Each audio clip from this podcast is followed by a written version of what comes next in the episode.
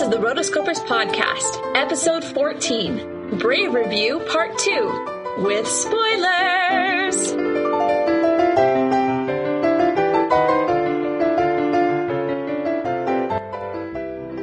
Today's podcast is brought to you by Audible.com, the internet's leading provider of audiobooks with over 100,000 downloadable titles to choose from. For the listeners of the Rotoscopers podcast, Audible is offering a free audiobook download with a free 30-day trial. Great thing about Audible is that you get to keep the books. They're yours forever. You don't have to give them back. It's not like when the 30 days is up, your book suddenly disappears. It's yours. You get to keep it. It's incredible. I love it. And I know you will too. So for a free audiobook, go to audibletrial.com backslash the rotoscopers. Welcome to the Rotoscopers Podcast, a podcast for animation addicts. Disney, DreamWorks, Pixar, Don Bluth, and everything in between. And I'm your host, Mason Smith. Super excited about this Brave Review episode. And I'm here with my two lovely co hosts, Morgan Stradling Hello? and Chelsea Robson. Howdy how! All right, so this is our part two of our Brave review. So Chelsea and I, we've had time to sit back and mull over what we had seen about two weeks ago, and Mason got to see the movie last night, and this is before it even comes out, so he's part of the exclusive advanced screening club. Well, I'm only part of the advanced screening club because you helped me get the tickets. yeah, so I was like, I am going to do everything I can. So I like looked up all the screenings in in Texas in Austin, and I'm like, all right. So I signed up for all these things, and then I. By chance, I mean, I randomly got him and I emailed him to Mason and he got in. It's actually kind of funny because the uh, theater that I got the tickets for is like the most ghetto theater in Austin. Galaxy Highland, and so I felt we felt kind of weird, we, like we felt kind of like endangered being there. But we got in, we saw the movie, we got out, it was fine. Okay, We were just kind of in the ghetto, but you didn't know, so thank you. But thank you so much for the tickets. Like seriously, Oh, you're welcome. I felt so. I felt so like out of the loop with when the first ep- when the review part one episode came out. oh, I'm sorry. I didn't listen to it. I hope you know, not out of spite or anything, but because I when I wanted to see it, I didn't want to like know anything about the film. I, I think it was out of spite. Yeah, I really do. He's been holding Well- it against us the whole time. Maybe like ten percent spite, Okay. but it's all good because I got into an advanced screening, so we're fine.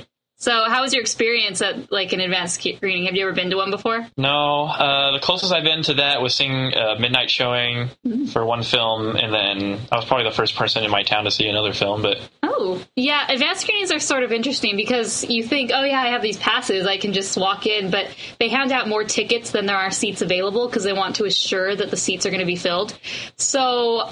You have to get there at least two hours early to claim your spot, and even oh, then, we did, did, yeah. they, even then, like at least in Arizona, they still have like the, the best pre like prime seats. Like the top row is all reserved for VIP and press. And so even though you're there two hours early, you're still fighting for a seat at the bottom. Yeah, they did that too. We were up real high on this one, and then yeah, they did have a, a place roped off for press and for like whoever, you know. But yeah, it is a scary thought that they overbook these things. So FYI in the future, folks, if you ever get into one of these advanced screenings, show up like seriously two hours early. Bring lawn chairs because they made us sit outside in like the Texas summer heat yesterday. Ooh. I lost like five pounds, which is a good thing.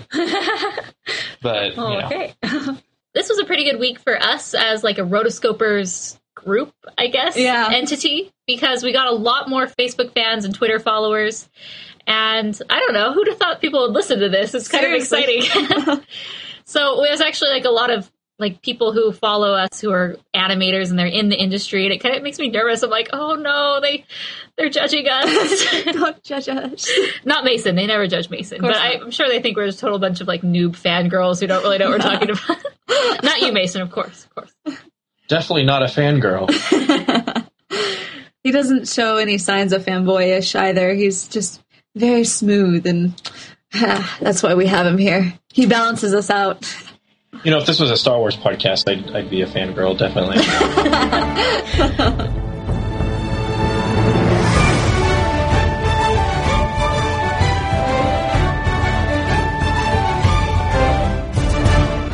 Okay, moving on into the news. We have lots of news stories this week. This has been a really, really busy week in animation. So, our first bit of news the Wreck It Ralph trailer was released. Yay! Yeah, Chelsea and I have seen the movie, so, but I was still really pumped on seeing the trailer. Like, it made me even more pumped to see the final product, so that was pretty exciting because you think I'd be like, meh, seen it. No, yeah.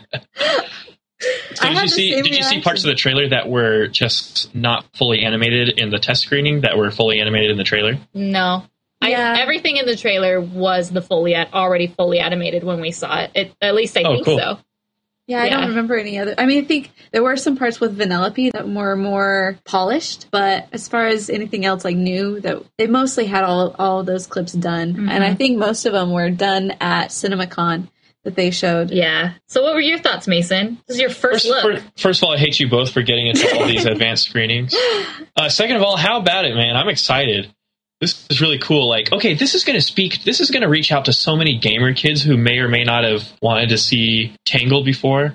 But now Disney's coming out with something that's so supercharged and so full of video game cameos. I think it's going to be a huge hit. Dude, Sergeant Calhoun? Hello. Anyway, I love how, I love how this film seems different from normal Disney films. Like, I guess I don't want to be like the guy who's like normal Disney or typical Disney, but they went from Tangled to this, you know? It's just so different, you know? Uh-huh. Yeah, But I, but I trust it'll still have that same Disney heart, you know, and substance that we love so much. So yeah, I'm super excited for this. Yeah, this feels having seen it, it feels a lot different than your traditional Disney movie. Like mm-hmm. it feels Disney but not really. It's so different from anything they've ever done before. So was kind of cool. yeah, And so it's really funny because I was like nervous because of course Chelsea and I saw the movie, we really liked it, and we had you know generally positive review. And I'm like, well, what if we just liked it just because we like anything Disney comes out with?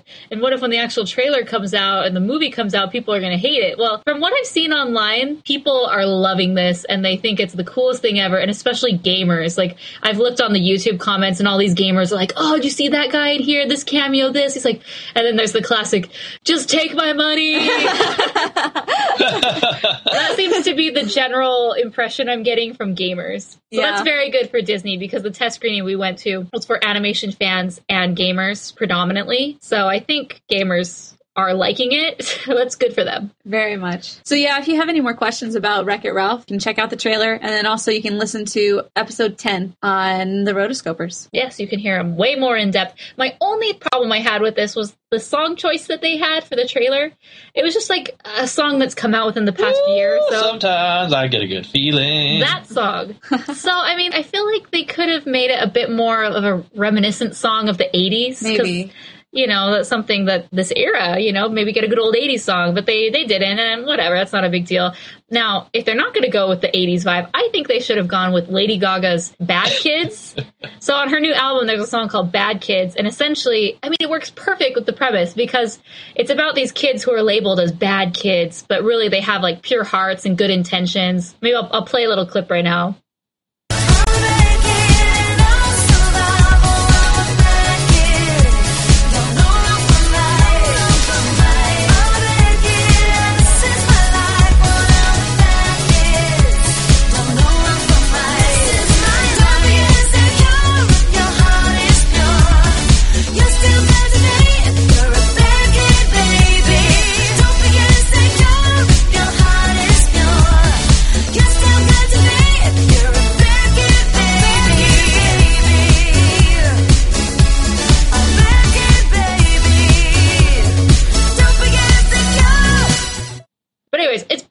Think it's perfect. But anyways, I'm not a part of Disney marketing, so it's not gonna work Yet. yet. This is true. And also, the first look at Mr. Peabody and Sherman come, came out. We got a poster for that, and it's it'll be coming out in a few. In it comes out November eighth, two thousand thirteen. Yeah, Wow. They've already got like the release date down and everything. Is that like typical? Yeah, it's pretty. I mean, it's like a year and a half out, so they usually have that narrowed down, so that way they know which comp which they're going against, like what other films.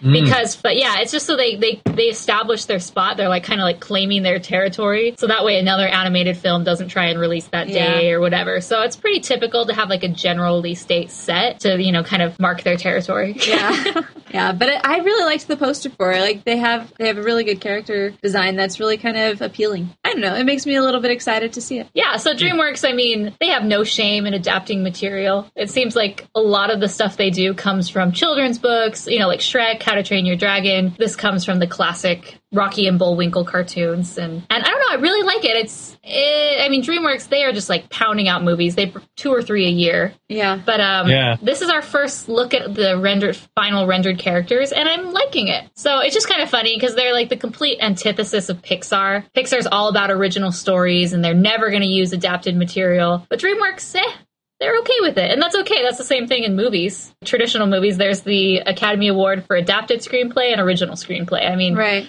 They're just falling into these two separate categories. They know they're Yeah. using other people's work, and they're okay with it. Well, yeah, and so are we. If It's like that. Why else do we love cameos or mm-hmm. worse sequels? Yeah. So also they kind of announced the the initial voice cast for this. Mr. Peabody will be played by Ty Burrell from Modern Family. He actually replaced Robert Downey Jr. from Iron Man. Obviously, with the success of the Avengers and such, Yeah. they had to replace him because now there's a Iron Man three and Avengers two and whatnot. So, and then Sherman will be voiced by Mac Char- Max Charles. He's in the new Amazing Spider-Man movie. Also, Stephen Colbert, Allison Janney, Ellie Kemper, Ariel Winter, and Stephen Tobolowsky have all joined the cast, but they haven't said who they're going to be. Steve Colbert's in it. That's funny. hmm Did you know they had Jon Stewart in an animated film way back? Really? Yeah, it was a film called Doogal. Oh yeah. Do you I remember saw that? I never saw that. Uh, It looked like a huge failure. Watch the the lead animator for Doogal is going to be listening and be like, "Well, I didn't think it was that bad." Um, so I can't believe I never noticed this before, but on a previous episode, you know, we mentioned some listener comments, and one was from a guy named his Twitter name is Sh, Sh Life, um, and that's actually Jason Schleifer, who is Oh yeah, who's head of character animation at DreamWorks, at least for Mastermind, and he tweeted us about it because we kind of on the Rotoscopers Twitter we put a link to the news story. It's like, hey, thanks for posting the news. Hope you guys enjoyed the image and can't wait to hear what you think of it when it's released next year. Smiley Hey. face. well, thanks, Mr. Schleifer. So I don't know. It. I looked on his IMDb. It's not announced what his next project is. He worked on Madagascar, Madagascar two. He's not. He didn't work on Madagascar three. So obviously he's been working on something else. Uh-huh. So I have a feeling, based on this comment and that lapse in things, that this might be his next film. Just my prediction. I'm not quite sure.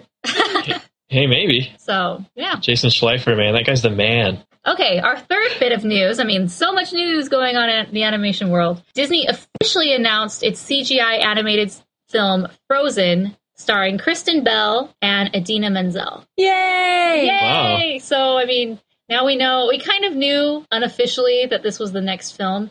It was used to be called The Snow Queen. It's, it's based on Han, Hans Christian Andersen's classic fairy tale, The Snow Queen. So he also wrote the original Little Mermaid fairy Yeah. tale. This is really exciting because it's going to be CGI. It's obviously going to be a musical. They mentioned that the, the people doing the music, they're moving away from Alan Menken, at least for this film. Uh, he did do some like demo tracks initially. I mean, this has been in development with Disney since like the early 2000s. They've been trying to put this so there's been character art and then they say, oh, we're not doing it anymore. Then there's some songs released, not officially released, but whatever, played, demoed, but then those are not. Anyways, Alan Menken's not there anymore. And the new songwriters are Robert Lopez, who did the Book of Mormon musical, and Kristen Anderson Lopez, who did Finding Nemo, the musical. So, based on Twitter and the response, like people are really excited about these two songwriters. I think they're kind of like a new age thing for Disney Yeah. because Disney's like they they do Alan Menken because they know he works, and it's a very Disney vibe whenever Yeah. he writes songs. So it's kind of cool that they're going to be doing something a little different. Kristen Bell is doing the voice of a young dreamer named Anna who embarks on the journey of a lifetime, and then Wow, Idina they never put that in Disney films.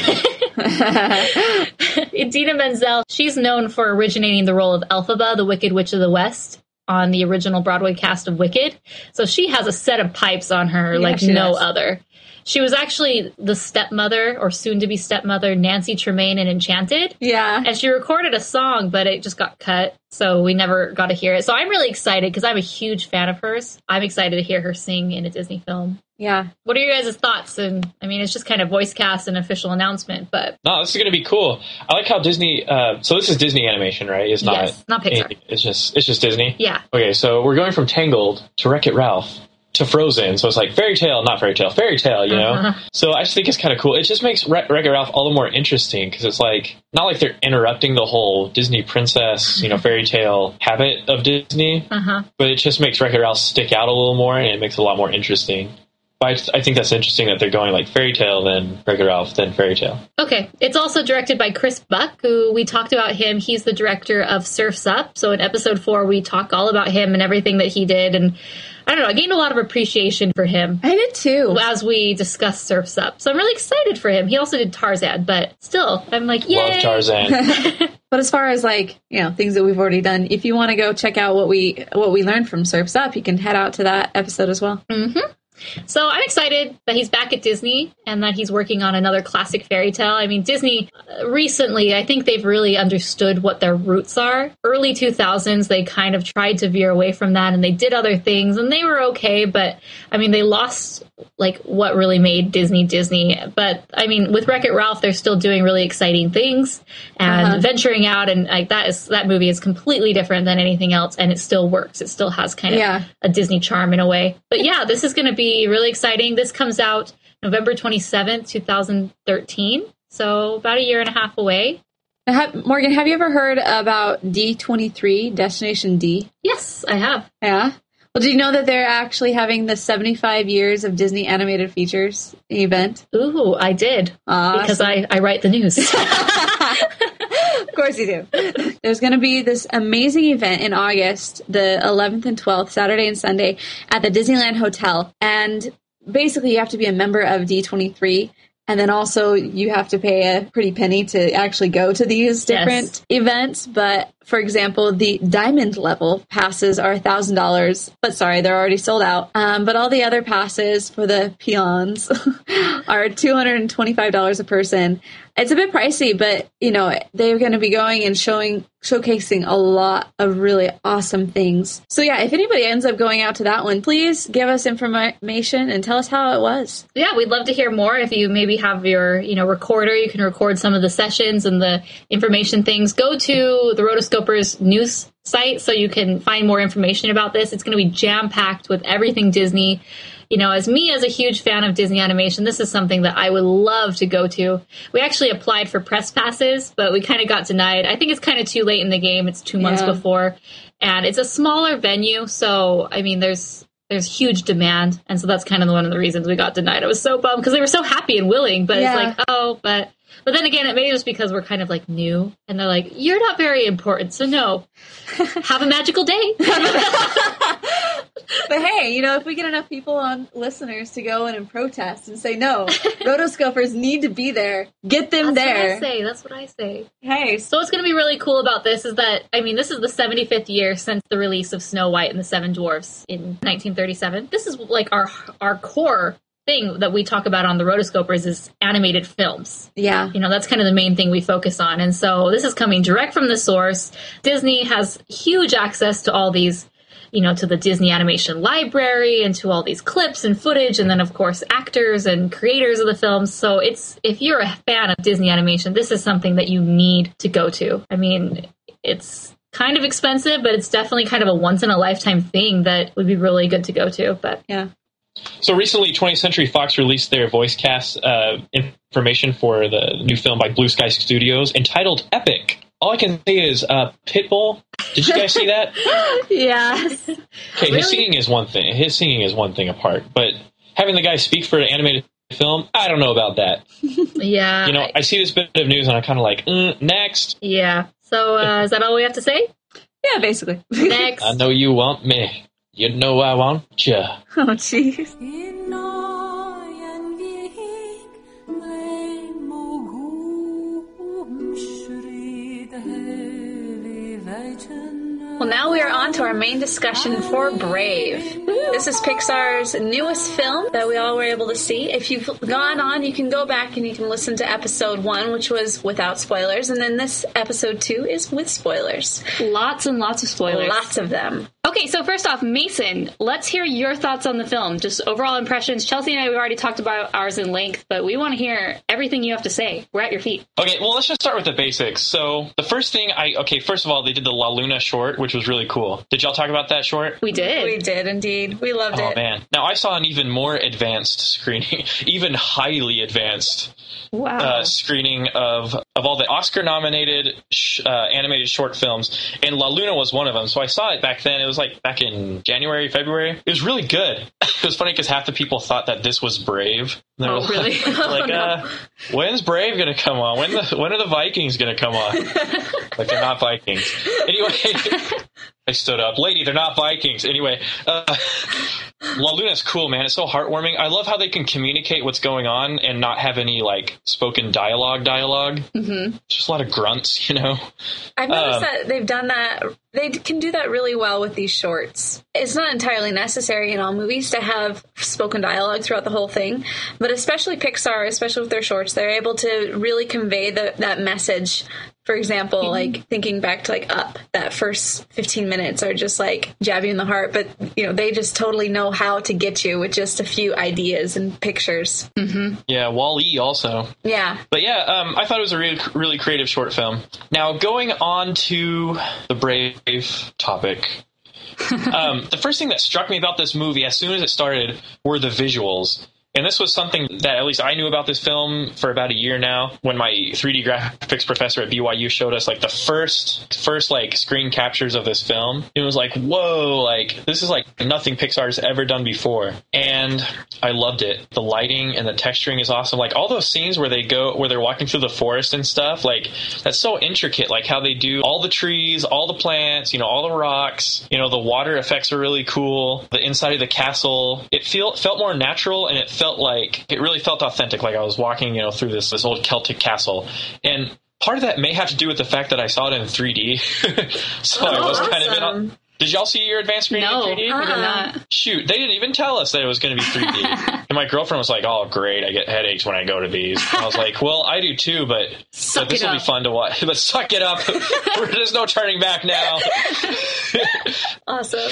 But they did okay. They took the 3D to a to an awesome level. Like the first scenes where you're swooping over like the forest and stuff. They had um the 3D was was isolating like every tree, like every tree. So it all had its own like space in the 3D in the 3D visualization. So it was really cool. And of course, they didn't use the 3D as like a gag, you know, like former films have done. But it really enhanced the film. So like the scary parts where like the, the bear would get in your face or like more do the evil demon bear would come out.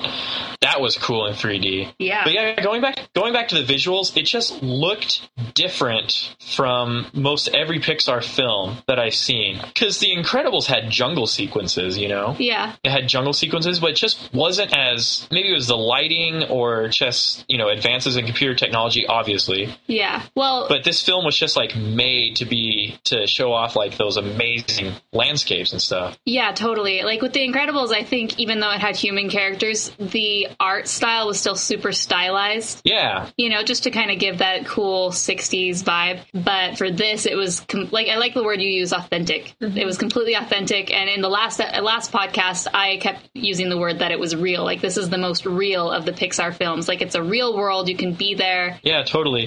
And it is stylized, and the other films are more stylized, sure. And I think it's also kind of a streamlined thing. Like Pixar's always had like real like you know they're all into those shiny surfaces, you know those long mm-hmm. hallways and like those really streamlined interiors and objects. And this one just had kind of more of a yeah natural flowing like real look to it. You can't say enough about the hair. Like, this- okay, this this film is all about hair, dudes. That's exactly what Chelsea and I said. Like, one of the first things we brought up last episode. Yeah. Hair, hair. Long, beautiful hair. Shining, streaming, streaming, waxing, waxing. I don't know what y'all are singing, but An old song about hair. oh shoot. Well, it, you know, it's all about the hair. For, okay, for one, little like toddler Merida is so cute. Yeah, So- she was. So adorable. How she was like bouncing around and her hair would like bounce around too. Mm-hmm. Really funny. You know what's cool about this movie is that only a only a handful of people had red hair. Only only Sure. family, right? Yeah. At, everyone except for the mom. Everyone except for the mom. Yeah. And I guess they did that to kind of one show that she was from a different family from the king, King Fergus. Yeah. Obviously, because she's his wife, but also to kind of isolate her as kind of the not the odd woman out, but she does kind of act differently from everyone else in the family. You know.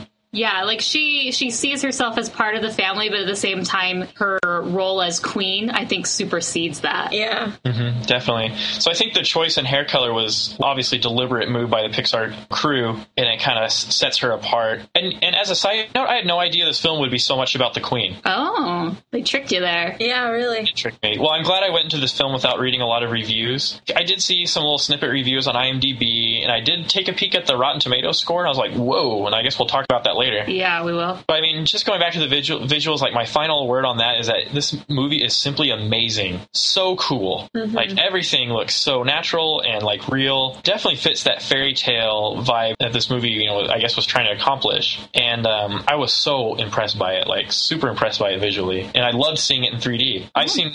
I've seen uh, 3D films that give me a headache, you know, or that like are super disorienting to watch. Yeah, Thor was my first, uh, you know, modern next generation 3D movie, and it was totally disorienting, you know. Oh, really? And it might have just been the film. That film is really heavy on special effects, but this one was just kind of like really. It was. It was just. It was fine to watch in 3D. I've noticed that they've gotten a, lot better with a lot of these animated films in 3D. Like the very first one that I noticed was uh, when we went and saw Beauty and the Beast in 3D. I really liked that one because, like we talked about before, it's kind of more of a multi-plane camera feeling. But then also Morgan and I saw Madagascar 3 Yeah. and that one I was expecting it to be kind of the same thing. Like I get headaches too. I get disoriented and it's just never a fun thing. And even though we were we didn't have the best seats and even though it was just it was kind of up in the front, but I still it still didn't bother me. It was actually something that added to it more than uh-huh. just a gimmick. I'm really happy with what they've done with the 3D market and the 3D technology. Yeah, honestly, I think Madagascar 3 was one of the best 3D films I've seen. Yeah. I Whoa, think really? yeah, just from a technical perspective. I mean, they oh. really used the technology very well. I mean, yeah, there were a lot of gaggy where people are like going in and out, you know, where they're like, "Oh, I can touch it," Yeah. type of thing, and you see the little kid next to you, you know, reaching Right. out. But I mean, that was what the whole movie was about because they're at the circus, they're bouncing around, it's really fun, it's crazy.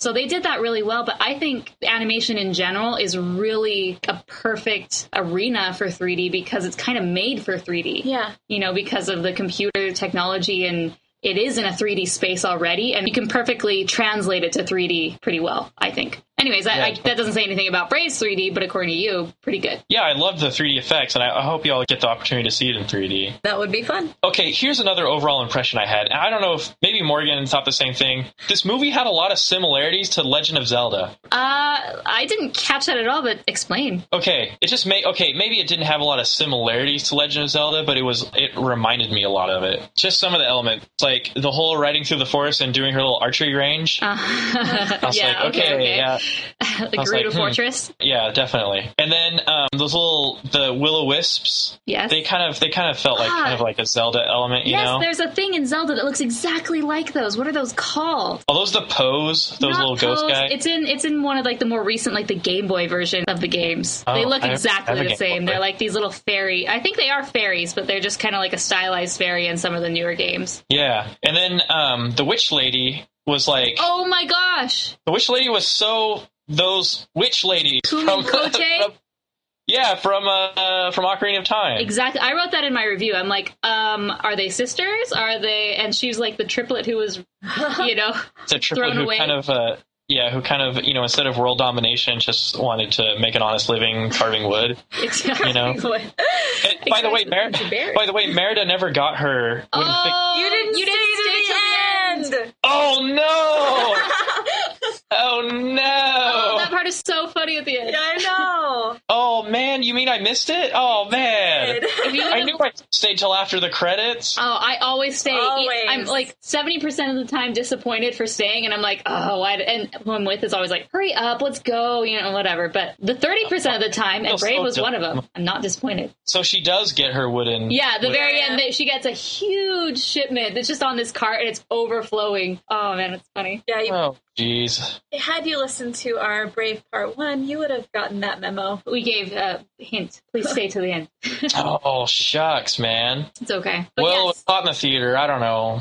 That's an excuse, but oh shoot. Well, I feel like a loser. Well, normally I stay after the credits too. It's okay. But anyway, well, that's cool. And so, but she totally reminded me of uh, of those witches from from Ocarina of Time. Yeah. and, and other games. She's they've been villains in other ga- in other Zelda games. Yeah. I, I definitely saw that and was like geeking out kind of by the resemblance. I'm like, either they're triplets or doppelgangers. I don't know. Oh, jeez. So there's a line that she says she's I'm off to the Wicker Man convention or the Wicker Man festival. Have you ever you know the concept behind the movie The Wicker Man? No. It's this um it's this movie where these Celtic people um they kind of have this this kind of like druid like tribe. Like a professor or a researcher or from you know modern lifestyle comes and investigates them and he kind of gets in with them and they're building this huge wicker this huge man statue out of wicker twigs. But in the end they like trap him inside the wicker man and they light it on, on fire. And so it's like their sacrifice thing. And he was the sacrifice. So that oh. that's that's kind of a reference to that. Oh, interesting. I love the part where she's in the abandoned shop, you know, and the cauldron's there, and she's like, "For for spells, if you're the redheaded girl, put in the like or the third potion or whatever." Yeah. Uh, What does she say? She's like the the wee redheaded maiden or something, Yeah, or lass, the redheaded lass. So let's go and let's talk about the first act, then the second act, then the third act. I think that's kind of an easy way to break it up. yeah, So Mason kind of talked about the beginning. You really like little Merida. adorable. At the beginning of this movie, I was kind of catching on to the bear motif. Yeah. And I kind of thought what had happened because they're like, oh, this spell had been happen- had happened before. Okay, this is kind of going into Act Two, but it's on my mind. And then so I thought she's like, a prince has done this before. And so for some reason, I thought that the king had gone to the witch yeah. and tried to change his fate relating to his wife. And I was like, ooh, that what happened? You know, so I was like really intrigued about how that worked out. But it turns out it wasn't the king at all. Yeah, I misread that completely. I didn't What? quite understand that. I knew that something had happened with the bear at the beginning because, like, it was just this really weird, random thing. He just shows up and then is never seen ever again. Mm-hmm. And then later on, when she did say that, I was like, oh, I under- the bear was somebody. Yeah. Who was the bear? Who was the bear? Yeah. Who's that bear? I love that be- that beginning part when they the bear comes and they all start fighting it, and then it kind of just pans, and the next thing you see is the king and his peg leg. Yeah. And how he becomes the bear king and he's telling the story. I thought that was great. Yeah. Okay. Freaking love when he's at the dinner table, uh, like telling his story, and then one of the one of the triplets is like mouthing the words exactly as he's Oh, yeah. saying it. Everybody was laughing. yeah, that was really funny because they didn't talk, but Yeah. nearly can. Oh man, it's so funny. I thought in the first act, they I think the first act was kind of like the longest act because they spent a long time setting everything up. uh huh. That's one of the reasons why I didn't like the third act that much is because the first act was so lengthy and so like extensive, you know. Uh, yeah, because they had to really develop the characters and like set them in this time, and then after they established the characters and the family relationships, especially Merida and Queen Elinor, then they have to bring in the tribes and the Yeah. clans, and then that, all that drama. That is a lot of drama. They were so funny, though. oh yeah, they were. I Dude, love I all love the the- sons. Okay, is it the MacGuffin clan where it's that guy and then his his son is like really big and he can't understand anything he's saying because he's got that super heavy Celtic accent? Yeah. Yes. It's like I didn't even understand it. That's there. like I a don't total boomhauer, but just Scottish. he's like a Scottish boomhauer. Love it.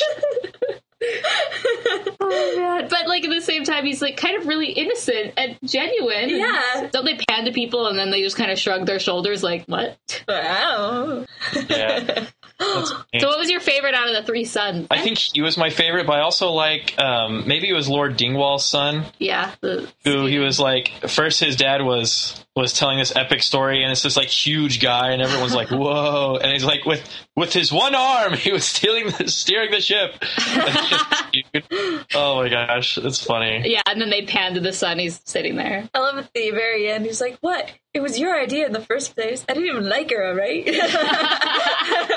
You know, I thought they would do more with the with that. What do you mean? when she establishes well uh, again we're going into act two but when she establishes that she two. wants to decide for herself and she wants everyone to decide for themselves so the three suitors fathers are like okay well our boys are going to compete to win her heart not just her hand i was like okay she's going to like have more interaction with these boys and maybe decide who she likes but they didn't ever do anything with that yeah.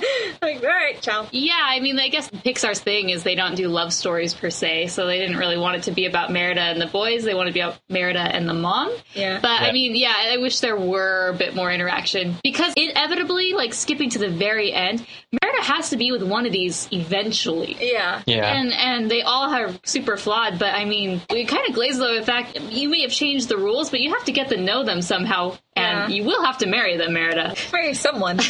Now, I have a question. So the three other like lords that come out, Yeah. are they all are they all relatives of Fergus? Are they part of that like four sons legend? You know, No, are they I all think- are they all part of that, or has that legend kind of dissolved? That's one thing I didn't know about the Four Sons legend, if that was a really long time ago, because Mordu, he's still alive. So either he's some sort of immortal bear who's been living a really long time, or that Well, legend only happened about a hundred years ago. Well, he is a demon bear, so maybe demon bears have Oh, okay, a natural okay. long life. Okay, so he's a demon bear, so that makes more sense. So I think the original four sons in the legend were sons, but then these three guys and King Fergus are just descendants. So I'm sure they're related way back when, but not so much anymore. Well, Dingwall, MacGuffin, and Macintosh certainly fight like brothers, but they never really say anything like that, you know. Yeah. So I guess they're I guess they're not. I guess they're just all you know neighbors, and it's kind of one of those keeping up with the with the McJoneses kind of things. So, oh man, I was talking in a Celtic accent after that movie. I still kind of am. But anyway, so I got a question. What about, okay, so Merida's big conflict in the beginning of the film is that her mom won't let her do her thing. Her mom's always like stuffing her, you know, always like trying to control her. How did y'all feel about that, like, attitude in the heroine in a Pixar film? Because you know what other Disney films I'm talking about that have that, you know? Ariel. Little Mermaid, Yes. yeah. Little Mermaid and well, okay, Little Mermaid, Well, yeah, that's. Uh, Anakin Skywalker. Chelsea and, I were, Chelsea and I were going to say that, like, last time we didn't mention what movies we thought this was like, but it's totally like a blend, a mix of Little Mermaid and Brother Bear. and Brother Bear. it is. It's just kind of the, the Now it's Mother Bear. I don't know. Like I said in the last episode, I think Merida's sort of bratty, and I don't like her at the beginning at all. I learned to love her. I mean, I still like her. Like, I think she's kind of quirky and fun and cool, but at the same time, I do not like her because she's such a brat to her mom. Yeah. I didn't think she was a brat because I understood the direction that they were going. It's like, okay, her mom's kind of, you know, a princess does this, you know. Yeah. A princess does not walk, she glides. but anyway, and they did a good job illustrating that with all the mon- use of montage and stuff. And uh, they did a creative way of establishing the shaky relationship between Merida and her mom. But I think that may be one of the things that have fans, you know, all over the internet saying, it's not very original, you know. Uh huh. I think some of this, some parts of this film are totally original. It was just that part may have been one of the things that took, that set people over the originality edge. I don't know. Just want to get y'all's opinions on that. I was kind of like, uh, well, I kind of seen this before, so this is kind of redundant. Yeah. And that's one of the few negative things, few but significant negative things I have to say about this film is that. I mean, they could have done it better. Like, I'm not saying that they shouldn't have had that message there, you know, that whole thing in the beginning where Merida's frustrated with her mom. That's the whole reason for the, the storyline. Mm-hmm. But they could have done it a different way to kind of make it not as cliche, Yeah. you know? Because I know people were thinking Little Mermaid when they were watching it. Yes, they were. I know I was. I really liked the scenes when the lords all decide to camp out in, you know, the Great Hall. Yeah. And King Fergus is in charge of entertaining them.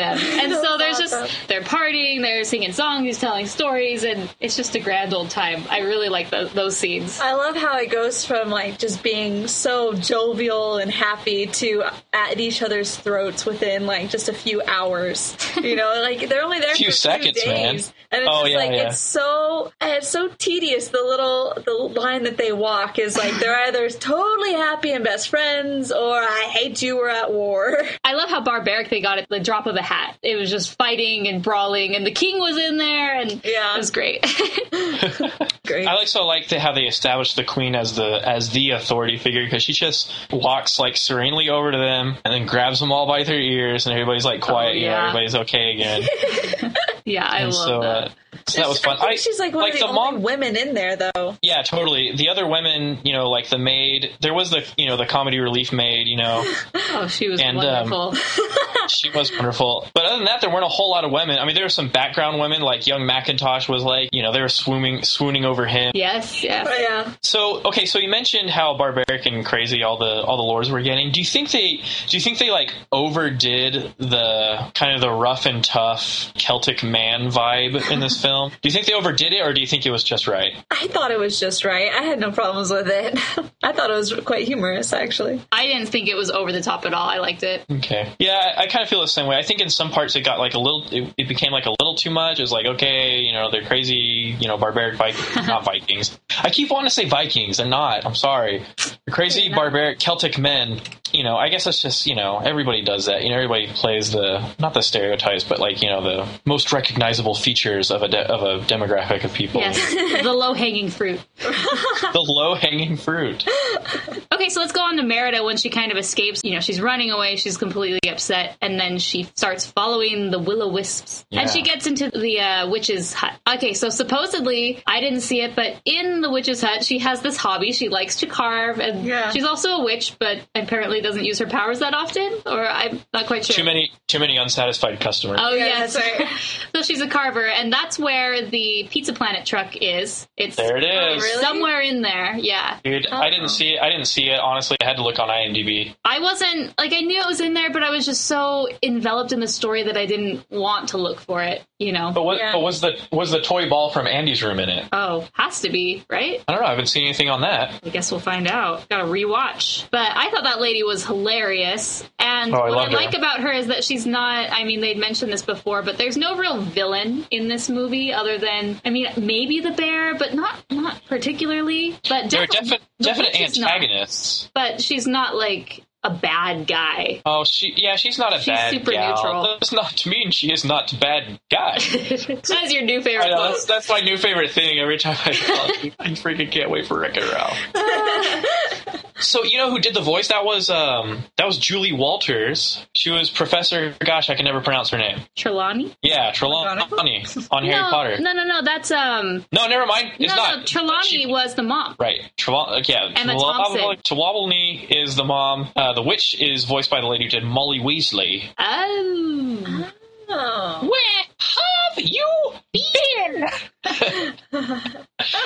oh man, we need to do a. Too bad we can't ever do a Harry Potter discussion. Hey, why not? Good. The first one is just so quotable. It's true. I I love that. Yeah. You're like, sorry, we don't care. It's not animated. we like it. The troll is animated. Okay. It's got animation Okay. in it. Yeah. Yeah, so we can have like a special effects in movies. Yeah.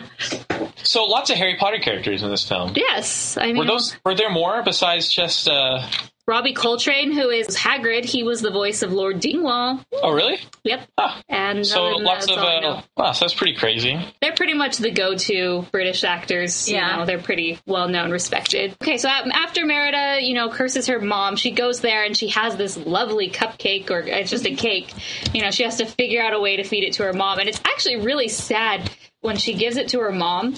And the mom Oh, is yeah. just like so excited. You made this for me, and then she starts eating it, and then just starts feeling super sick, and does not eat it anymore, and Yeah. then just like progressively gets even more sick and sick. It- I like it's- how Merida doesn't even like care. yes, She's like, okay, so what do you think about the marriage now? Okay, so what do you think about the marriage now? Huh? Yeah, Huh? yeah, yeah. I, I did notice that, and I was like, mm, okay. The only time she really cared was when she kind of fell on the floor, right? Uh huh. A bear. And then she was a bit concerned.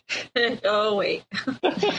Seriously. Okay, I guess that just kind of shows. Okay, you were saying how much you hated Merida or how much you didn't like her, you know, in the first part of the film. I think this this is a good indicator because she just like doesn't care that her mom's swooning from sickness, you know. Uh huh. Yeah, that's just kind of. I guess it kind of illustrates like Merida's like selfishness or pride. Pride is such an important issue in this film. But I did think it was kind of predictable when she leaves the cake there, and they'd established already how much the brothers love cake. Yeah. And I, I kind of already knew it was happening. Yeah. I knew it too because I saw the previews where there were three little bears. Mm-hmm. Yeah, I was like, okay, unless they do this whole there's a bear family that parallels theirs, yeah. then somehow they've got to turn into little bears. And I was like, oh, yep, the cake. She only had one bite and she set it down the table. Yeah, that was the one thing that I was kind of disappointed that they showed in the trailers is that they showed the three the three little bears because the big bears would have been fine, I would have been completely fine with. Yeah. Because there's no real relation unless you show Queen Elinor with a crown as a bear. Yeah. That's the only one you could get it. But like the three, I mean, there's three triplets and there's three bears. It doesn't take a genius. So that was kind of disappointing because I would have liked to have not been spoiled about that. But oh well. You know what was the biggest uh, surprise for me in the film is I didn't know that the mom would turn into a bear. Neither did I. Yeah, I had no Totally idea. didn't see that coming. For so some reason, job, I thought the, the curse would turn her whole family into bears, not just only the mom and then accidentally the brothers. I didn't even see that coming. I just thought it was going to have something to do with the older big bear. bear. And Yeah, I thought it would have something to do with more. Mm-hmm. Like she wants to change her fate, and so evil bear gets unleashed and wreaks havoc on the kingdom.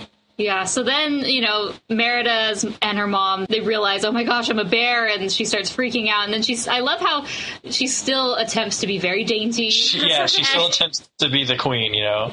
And she, like, finds her crown and puts it on, and she's walking like a human. Those are good scenes. Old really like- habits die hard. I love the whole sequence where they're chasing them around the castle, trying to get them. Yeah. yeah. It's really funny. And then how they get down the tower is so freaking hilarious. On the kilts. Oh my gosh. Everybody was like freaking out at that part. okay, now I understand why this was rated PG for rude humor. Yeah. There was a lot of butts. There was a lot of butts and definitely um, boobs. Yeah. for that one lady, like, we'll talk about it at the end, but I was shocked Yeah. at how much of that there was here. But it was good. I kind of at liked the it. very beginning When? when the triplets are coming up and they like looking down over her as she's got all these like muffin Oh, things. yeah. like they've done that like three times Sheesh. but Yeah. yeah, there was a lot of even moments like um marital humor What? well, Well, just I- like the husband going back to the queen of like oh Oh, yeah, yeah. And that kind of helps, like, kind of support that this whole mystic Celtic community is, like, super close to each other, you know? Uh huh. Like, there's definitely the theme of family there. And then all the tribes kind of act like family, too, or they just act really close, because it's kind of like, I kind of make this akin to, like, a redneck community where everyone's kind of, like, really close, you know, and real friendly. Yeah. They don't mind walking around with their kilts off, you know? Because they're all men, you know? yeah, of course. No shame in that.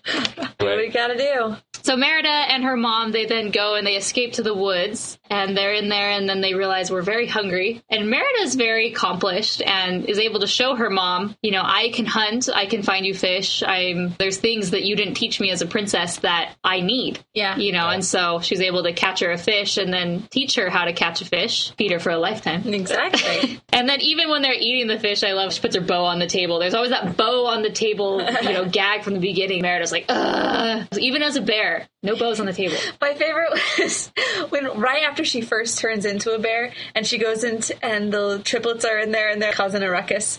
And the bear is like telling them what to do and they're just like they don't like Merida just walks in and they're just looking at her like hey she told us to like do it. We can't do anything about it. The bear told us to do this.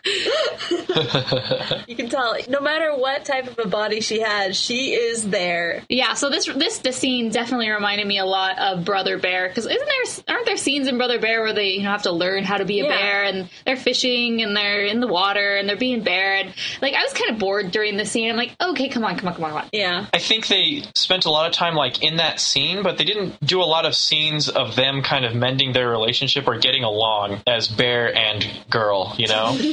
Yeah. and it was kind of, there were some weird parts too where she kind of reverts back to her more primal bear Oh, on the yeah. inside state. Mm-hmm. That was kind of crazy. Those were genuinely scary yeah because you didn't know it was going to happen. I mean, she her transformation was complete. Oh yeah, that was kind of like the another Ariel type of thing Uh-huh. where it was by like the sunset, or this time I think they didn't want the sunset. sunset on the third day, so they changed it to sunrise, Sunrise on the the second second night. day. like ah this is too close There's some interesting parts of the film, like the part where she walks in, all the lords have like their fort set up in the Great Hall, and they're all like battling each other. And then Yeah. Merida walks in, and she does her big speech, kind of changing the tradition and stuff. And I thought it was weird that she was relying so much on her mom for help. I kind of Yeah. thought, thought that the movie would be more about Merida's independence from her mother, but in that scene, she was totally dependent on her mother. Yes, you know they established that her mom was okay with her breaking tradition, and that you know they could kind of get along. I just thought the whole thing was kind of backwards a little bit. Well, I think also it shows that Merida is not ready to grow up. And that's why she depends so much on her mother. Like, she wants to be grown up. She wants to have her own way and da da da da da. But she isn't. And she herself is realizing that as well. I think. Yeah, that's a good point. Ah, what else about that scene? Oh well, in that scene, isn't Merida ready to kind of just give in and say, "Okay, I'll I'll marry one of the, the suitors"? suitors. Yeah. Isn't she? Am I remembering that incorrectly? She's about to because she wants to fix all this, right? But then the mom's like, "No, no, no, no, no," and leads her along. Or no, I can't remember. Well, I don't remember. I thought that was sort of weird. I'm like, really, Merida? If this is true, you're gonna give up that easily? And so there was a good compromise there between her and the mom. But Yeah, it was a compromise, but I, I didn't like how they set the scene up because it was kind of like, well, Merida is still kind of like giving in to her dependence on her mom. yeah, Maybe it was kind of a good like storytelling tool because maybe everyone in the audience was thinking, hey, why is she still depending on her mom? And it's like, oh, her mom is, is telling her that she's okay with her breaking tradition. So Yeah. that's kind of a pleasant surprise there, I guess. going back to the beginning. So when Merida like finds the loophole in the marriage thing, where you know Oh, yeah. the, the old the oldest born of each clan can shoot for the hand, Uh-huh. and I'm going to shoot for my own hand, you know, and like essentially marry myself, but not really. I, Right. I just thought that was a bit odd. Like I know that wasn't going to happen, but what was Mara planning on doing? Just staying single forever, or just staying single for right now? I think just like do it on my own terms. Yeah. I liked when they went back with the mom and Merida, they went back into the witch's hut and it was clearly deserted and you know, she keeps going in and out the door like Yeah. it, it, it, It's gotta work. It's gotta work. I swear. I'm Oh, yeah. crazy. and then the part where Mason mentioned the potions, that was like the potion answering machine. I thought that was hilarious. Yeah. And Merida, you can tell she's like, oh my gosh, oh my gosh, like literally freaking out and keeps dumping the things and it's going crazy and no good. It's like the witch's head just keeps like switching and like like she's got this like twitch like uh, uh, uh, uh. We never see her again. Uh-uh. You know, I, I don't know if I would have wanted to see the witch like kind of resolve. Oh, good job. I mean, that's sort of like the Beauty and the Beast thing. Yeah. I mean, not seeing the sorceress at the end is that important? Apparently not. I guess I didn't miss her, but I just liked her as a character. I would have wanted to see more of her, even though I know she wasn't the main star. Yeah. Well, It- as it's a, not really about her, I guess. Yeah, totally. well, and she's there she's there you know this is you gotta face it that this is a fairy tale movie and the witch always has you know the spell and there's always a catch you know so she kind of supplies that but i wasn't really disappointed that i didn't see her at the end you know? Yeah, you were disappointed you didn't see the shipment of goods. yeah. i am very disappointed in myself for that wah, wah. So then there's that last, I guess, race through the castle. Okay, Mason, what r- remind me real fast? Like, what happens during that last scene when they're in the castle? What are they trying to get? well they're trying to mend the tapestry which was the weirdest part of this movie for me Oh, That was a weird part. because Well, she gave she gave the the you know the catch-all spell that sets everything right and i was like okay the the rift caused by pride i was like okay they need to get over their pride and once merida and and her mother put aside that then the curse will be lifted but i didn't but all of a sudden she's like oh the tapestry that i ripped so i was like is this like a magic tapestry? Or is it was it really about the tapestry? Because i was like merida all of a sudden came up with this idea and was like okay let's go get the tapestry. I was like that doesn't seem right. Like no one in this movie is necessarily saying that the tapestry is what breaks the spell. I was half expecting the tapestry to not work in the end but then she changes back to the mom in the end because it wasn't the tapestry it was the family rift caused by pride that got mended in the end. And i was i was supposed i was waiting for that oh moment when i was like it was never about the tapestry it was about us you know yeah. but the whole movie, the whole second half of the movie kind of revolves around this tapestry, and it just seemed kind of like weak. It didn't really make sense to me. Yeah, I could see that. I had the same thought too. I was just like, why in the world did they make such a big deal out of the tapestry at this point? I think it because it was a representation of their relationship, Right. Because the mom has Yeah. spent so much time, but then again, that's like a one-sided thing. The tapestry was all the mom's doing, but she had been working on it for a really long time. Right. But I mean, I Merida didn't help, so it's not like Merida had any hand in that tapestry. All she had a hand in was breaking it. right. I mean, Ni- Neither did anyone establish that it was like an enchanted tapestry, you know? Well, the thing, what she, the reason why she thought it was, I think, was because when she was in the old kingdom of the bear, Mordu's kingdom, you could see that the the statues of he and all of his brothers, and he was broken off, and so Oh. because Oh. that, she had it in her mind of, oh well, Mordu could have fixed it possibly. I don't know Uh-huh, if uh-huh. he could have just put that statue back together. Like he's, she's just thinking very literally, and when it isn't about the literal representation of anything, Uh-huh. it is just about their relationship. yeah, and like, Yeah, so I'm, I'm guessing Mordu didn't really mend the rift between him and his other brothers. He was definitely prideful in wanting to be supreme ruler. And so, was he stuck as a bear, for, demon bear forever because of that, or because he just didn't have like super glue to mend that stone thing? It's cement glue. Hard to find. Yeah, that was, I guess, sort of a weak point. Um, it was just so fast. I guess you didn't really have time to focus too much on the details. yeah. I liked the Mordu storyline when they go there, and it's a really scary scene. And uh, you get to find out more about the history and what happened. And oh, this has happened before. But yeah, so like when I when you go there, you see you know this emblem of the two axes, right? Yeah. And that's one of the reasons when I was still thinking like, oh, this was the dad. Like the dad had done this before. Because isn't the dad's thing like he's he holds he welds an axe? Didn't he have a spear at the beginning? Yeah, yeah. And then he, and then he drew a sword. Okay, so maybe I'm I don't know where I'm getting this axe I thing. I just I had this idea and I'm like, oh, I got you, Pixar. I'm gonna, I'm gonna figure your movie out. Apparently, I, I had no figured idea. you out. Oh, okay. Nothing gets past the rotoscopers. Oh, it did. Well, what happened, the reason why I think that they were all connected, that they were all descendants of each one of these sons that broke off, Yeah. were because at the very end, Merida is the one that says, Oh, remember when my dad did all this great things, and because of that, you, we all decided to join back up again and be able to be a one big clan, a one big family again Yeah. instead. And so I think that that's one of the main reasons. Like, so it broke off with this these four sons, and so they broke off into their own little things, and then later on, all these other conflicts forced them to reconcile and get back together. I think that's just one of the main things that happened. So here's a conundrum: Is Merida's family a descendant of Mordu? Like which? which I mean, there's Yeah. four sons and there's I th- four clans, but mm-hmm. which one's the descendant of the evil guy? Maybe it is they. Maybe they are descendants of them because they're the ones that have to put it all back together again. I think maybe we're reading too much into this. I don't. I don't think. Most likely.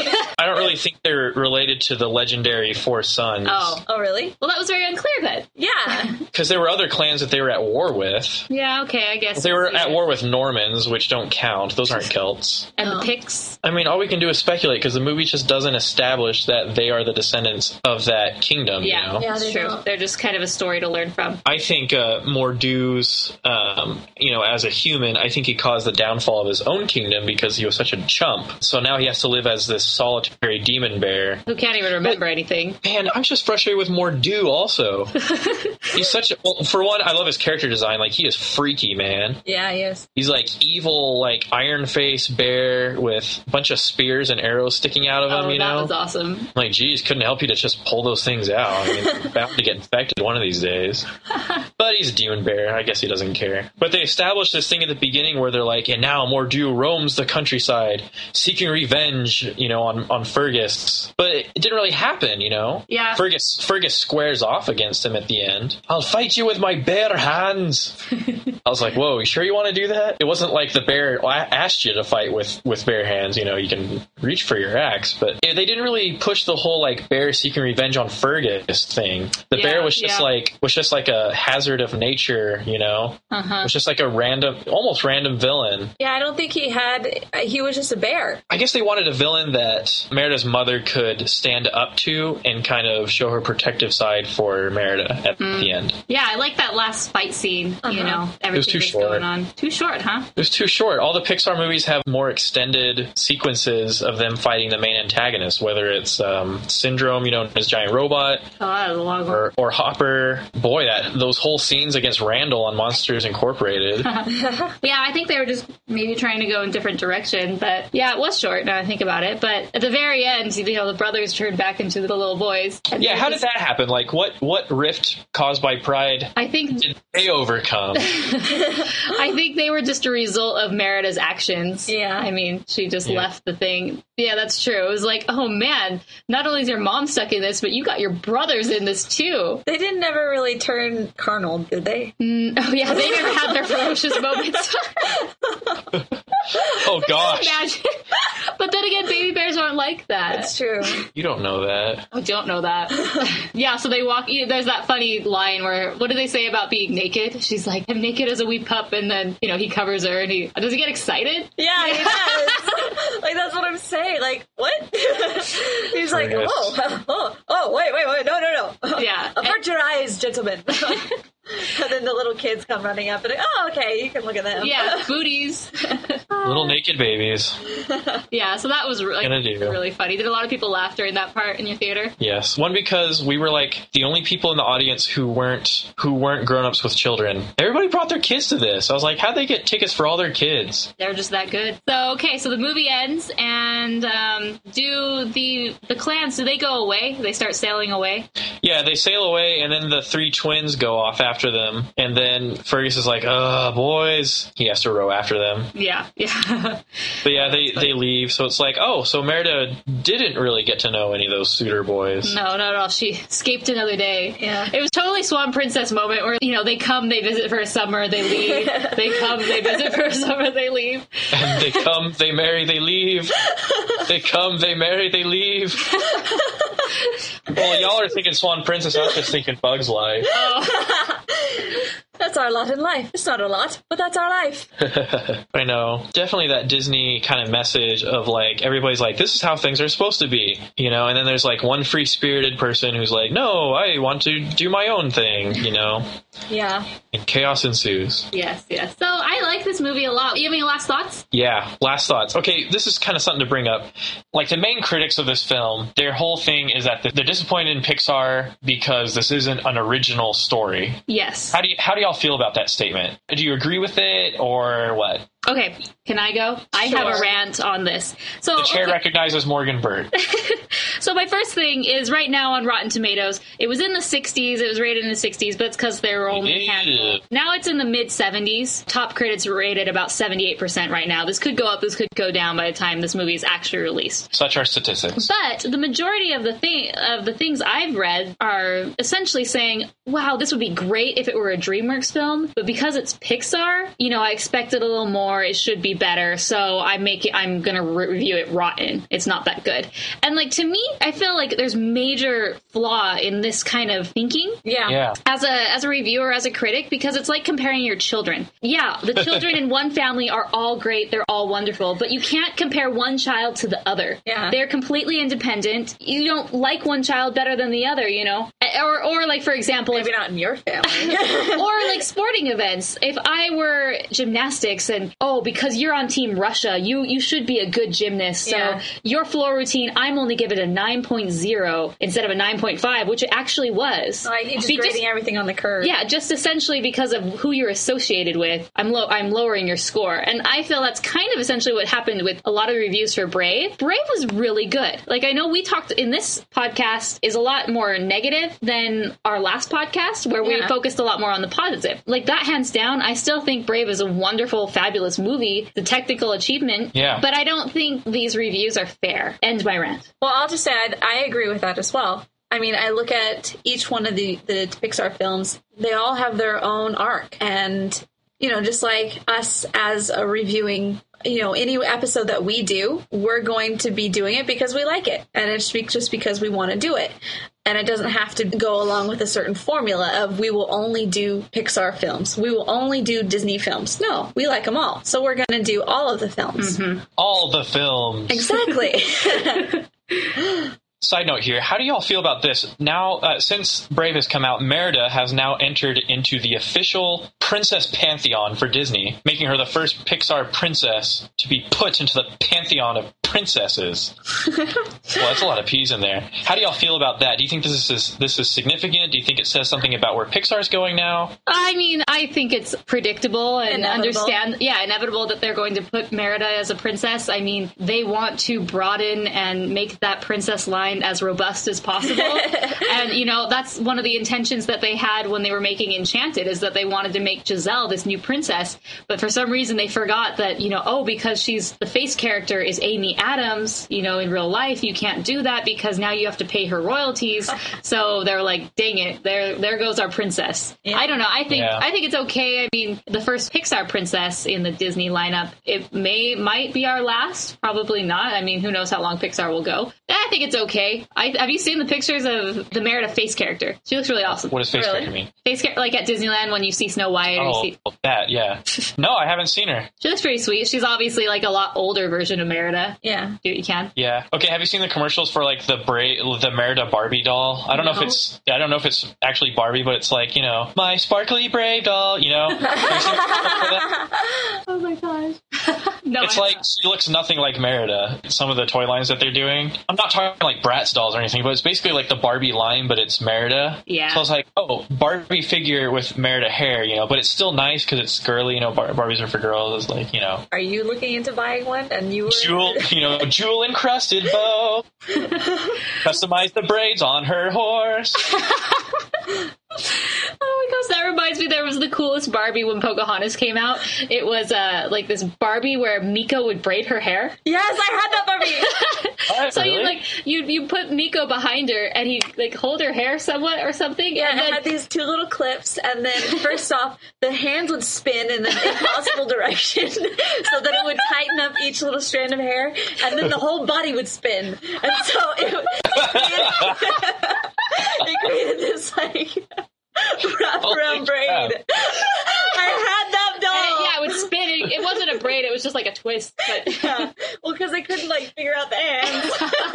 oh my gosh, that's hilarious. oh my gosh, I love Disney memorabilia. What a horrible idea. Why would you want a raccoon to braid your hair? They got dirty little taken? paws. Oh, all the time. That's my. That's why I didn't I want never that one. did it. Like I tried because I was like, "Oh, this is gonna be awesome! I'm gonna have perfect hair, just like, just like Pocahontas." And then it doesn't. And I'm like, "It's all tangled." Yeah, because that was like a, a scene from the movie where Yeah, where uh, he, like, Meeko braids braids it. her hair real quick. So like, ah, that's a great toy. There- Wait, there's a scene in Pocahontas where he braids her hair? I don't know yeah, about she's like sitting down. He like gra- goes behind her and just braids it super quick. Well, Anyways, I guess that's a girl thing that y'all noticed that. oh man, good times.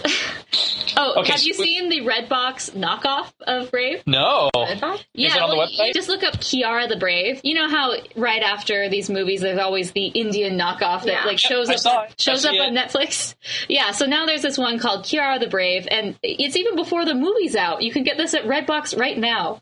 and you know, Wait, like Netflix or Redbox? Redbox, Oh, but wow. like they make their way onto Right. Netflix. But you know, they make these because they know someone's grandma or someone's dad Don't- doesn't know like the doesn't know the difference, and they're Way gonna go, buy Dad. it. Like it's a red heroin, but oh my gosh, we have to watch the trailer because it is the most ridiculous thing you have ever seen. Okay, I'm gonna pull it up. Okay, I'll give you a link. Average rating 1.0. okay, can I just quote some of these reviews? Yes, please do. Okay, White's 5371 says, okay, one half star, not even one star. Very dumb. Didn't hold my daughter's attention for five minutes, or mine for tat matter. I think she said that matter. Maple8345 says, this movie is horrible. Stupid people making stupid movie. Geekmo44 says, this movie was as dumb as the day is long. It has nothing to do with Kiara the Brave. The story is ridiculous and should never have been given a PG rating. The animation is pathetic and is obviously meant for children under the age of six months. Don't waste your time or money. So this is a film for for human beings who haven't really got the cognitive skills that they need to watch movie, television yet. Exactly. Okay, I'm gonna play the trailer now. Wow, you, you don't you don't see a lot of movies like this. Nine likes, 126 dislikes out of 2,000 views. It only happens on like Justin Bieber videos Oh, and you are smart to disable comments for this video. for real. Phase four films. okay, one, two, three, play. Praise the new king of Dream Zone, King Maximus. This crown should be mine. This throne should be mine. Capture the king and let's take him to the netherworld!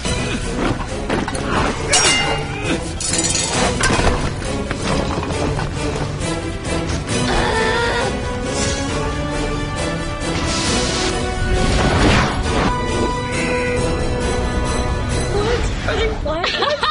What? Yes, they're flying at the end. Look, it's totally a knockoff of the of how Brave looks on the. Yeah, like the only thing that this is a knockoff of is the name Brave. The title treatment looks exactly like the Brave titles, but everything else, and she has red hair and she wears a green dress. Uh, Other than that, like, why are they flying? I don't know.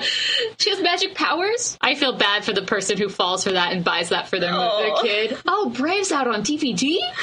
It's like my mom when she bought two episodes, the same deep, the same VHS of Beauty and the of Beast and Beauty- Enchanted Christmas. Yes. Oh my Uh, anyways, I wanted to share that. Good times. Well, I, I found someone on Redbox who actually gave it a three star rating. Ooh. Uh, Perfect Fit Nanny says, I felt deceived at first and disappointed because I thought it was the movie Brave.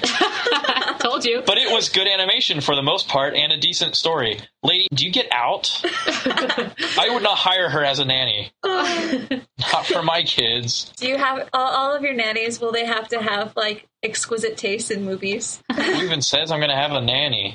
So, okay, back to the real Brave. What would you rate it, Mason? Man, I have to give Brave a four, like a four star rating. Uh-huh. I feel like you know apprehensive saying that because normally like a the Pixar film would get like a five star, like a four and a half star rating for me. Yeah. Oh, I haven't. I've even made my response to all these negative reviews. Oh, okay, yeah. Listen up, folks. To all the people who are saying that this isn't an original story, that you go over Disney where the princess formula. First of all, the princess formula is, you know, it's the formula. She falls in love, there's a love interest, and she goes through this thing, and at first they don't get along, and then she gets the guy in the end, right? Right. So, how is Brave the princess formula? Just because it has a princess doesn't mean it's the Disney princess formula. And as far as unoriginality, okay, I haven't really seen another fairy tale movie out there where like the mom turns into a bear and there's no love interest in the end. Yeah. Like you don't see any of these, you know, mystical Celtic period pieces in animation. So about the whole thing not being original, like being as black and white as that is just a bunch of bunk.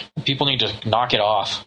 just because it's not the most original like premise or the most original like world created by the Pixar studios doesn't mean it's not an original movie. Granted, there are some elements that have been done before in other films, and they just so happen to, to be animated films, you know, typically Disney. But this film was still original, you know. Oh, and know. uh, you know, you talked about you know just because it's attached to the Pixar name that people are giving it these lower reviews, just because it's not the typical Pixar movie. Well, it's like a darn if you do and darned if you don't thing. Yeah.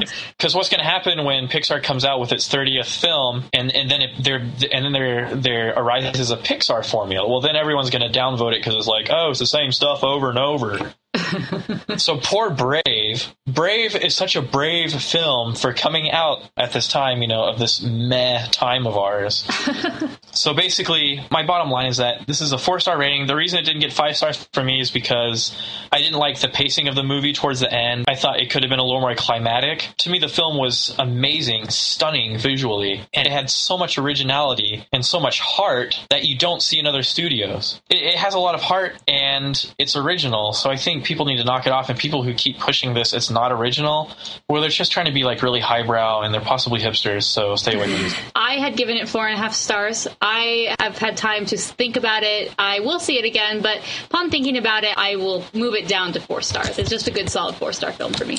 I voted it four, and I'm keeping it four. I liked it. I really, really enjoyed the movie. I enjoyed every moment that I was in it. I laughed. I didn't quite cry, but I liked it.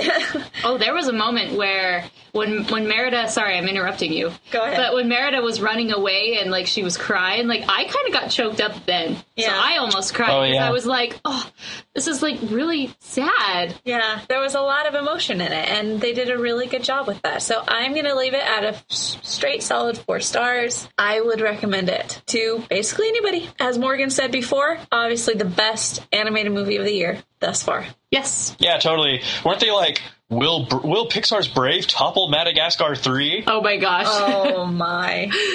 That's that's not even like a question. Is the is the Pope Mobile Catholic?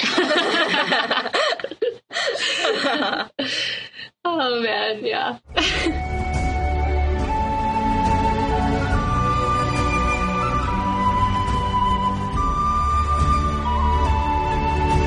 So that's our review of Brave. Thanks everybody for joining us. You can find us at therotoscopers.com. That's where we post all the news in the animation world. So keep yourself up to date. You can also find us on Twitter, Tumblr, and Facebook. Our Art of Brave contest is still going, so you probably have it about another week by the time this episode's released. So again, you're interested in that, do it. If you're not and you have not done it yet, then fine, whatever. so all right, any last thoughts, everybody? We're glad that you guys came out to be able to listen to our full review of Brave. We want to invite you to all of our individual locations. You can find Morgan at Morgan Stradling at Twitter. You can also find me at Chelsea Robson at Twitter and Facebook.com slash This is Chelsea Robson. You can also find our fabulous Mason at ThisAnimatedLife.blogspot.com. Yes, and Mason, you just posted something awesome on your blog. You want to share? Yeah, well, I just posted uh, kind of my my notes and my thoughts on uh, a really neat experience I had. I, I went down to Texas. I went to Texas State University, the library, and they had archives of production materials from all thir- you know all ten plus seasons of the King of the Hill cartoon, which is one of my favorite shows ever. And it was really fascinating. And you can read my thoughts on my my blog post that I have uh, on thisanimatedlife.blogspot.com. Dang it, Bobby. That boy ain't right. Thanks for joining us, folks. Have a great day. So until next time, We are the Rotoscopers. feast your eyes.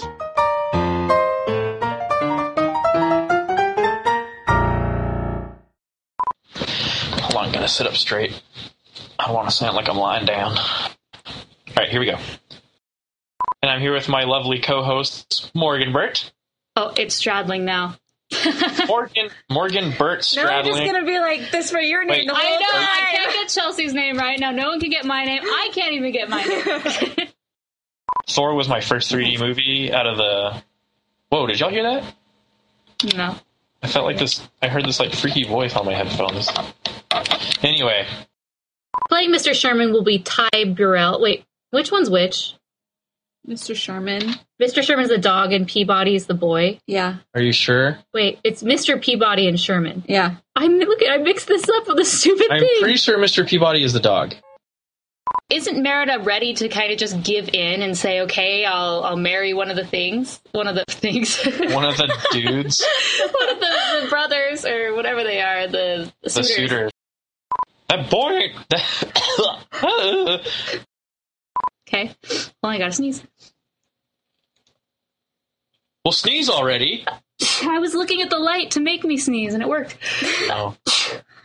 Isn't that weird how that happens? That was weird. I never knew that. Yeah. All right. Next time you sneeze, just stare at the sun. My eyes. The goggles do nothing. The goggles, they do nothing. Jeez, why? Why do they do um? Oh, what movie is this? The cucumbers do nothing. This is something we make up. Oh, that's the Princess Diaries number one. Yeah. Number one. Oh yeah, I forgot there's a Oh, second yeah. one. I'm like number one. That's hilarious. Even the Princess Diaries are not immune to sequels that make absolute no sense. That one really made no sense.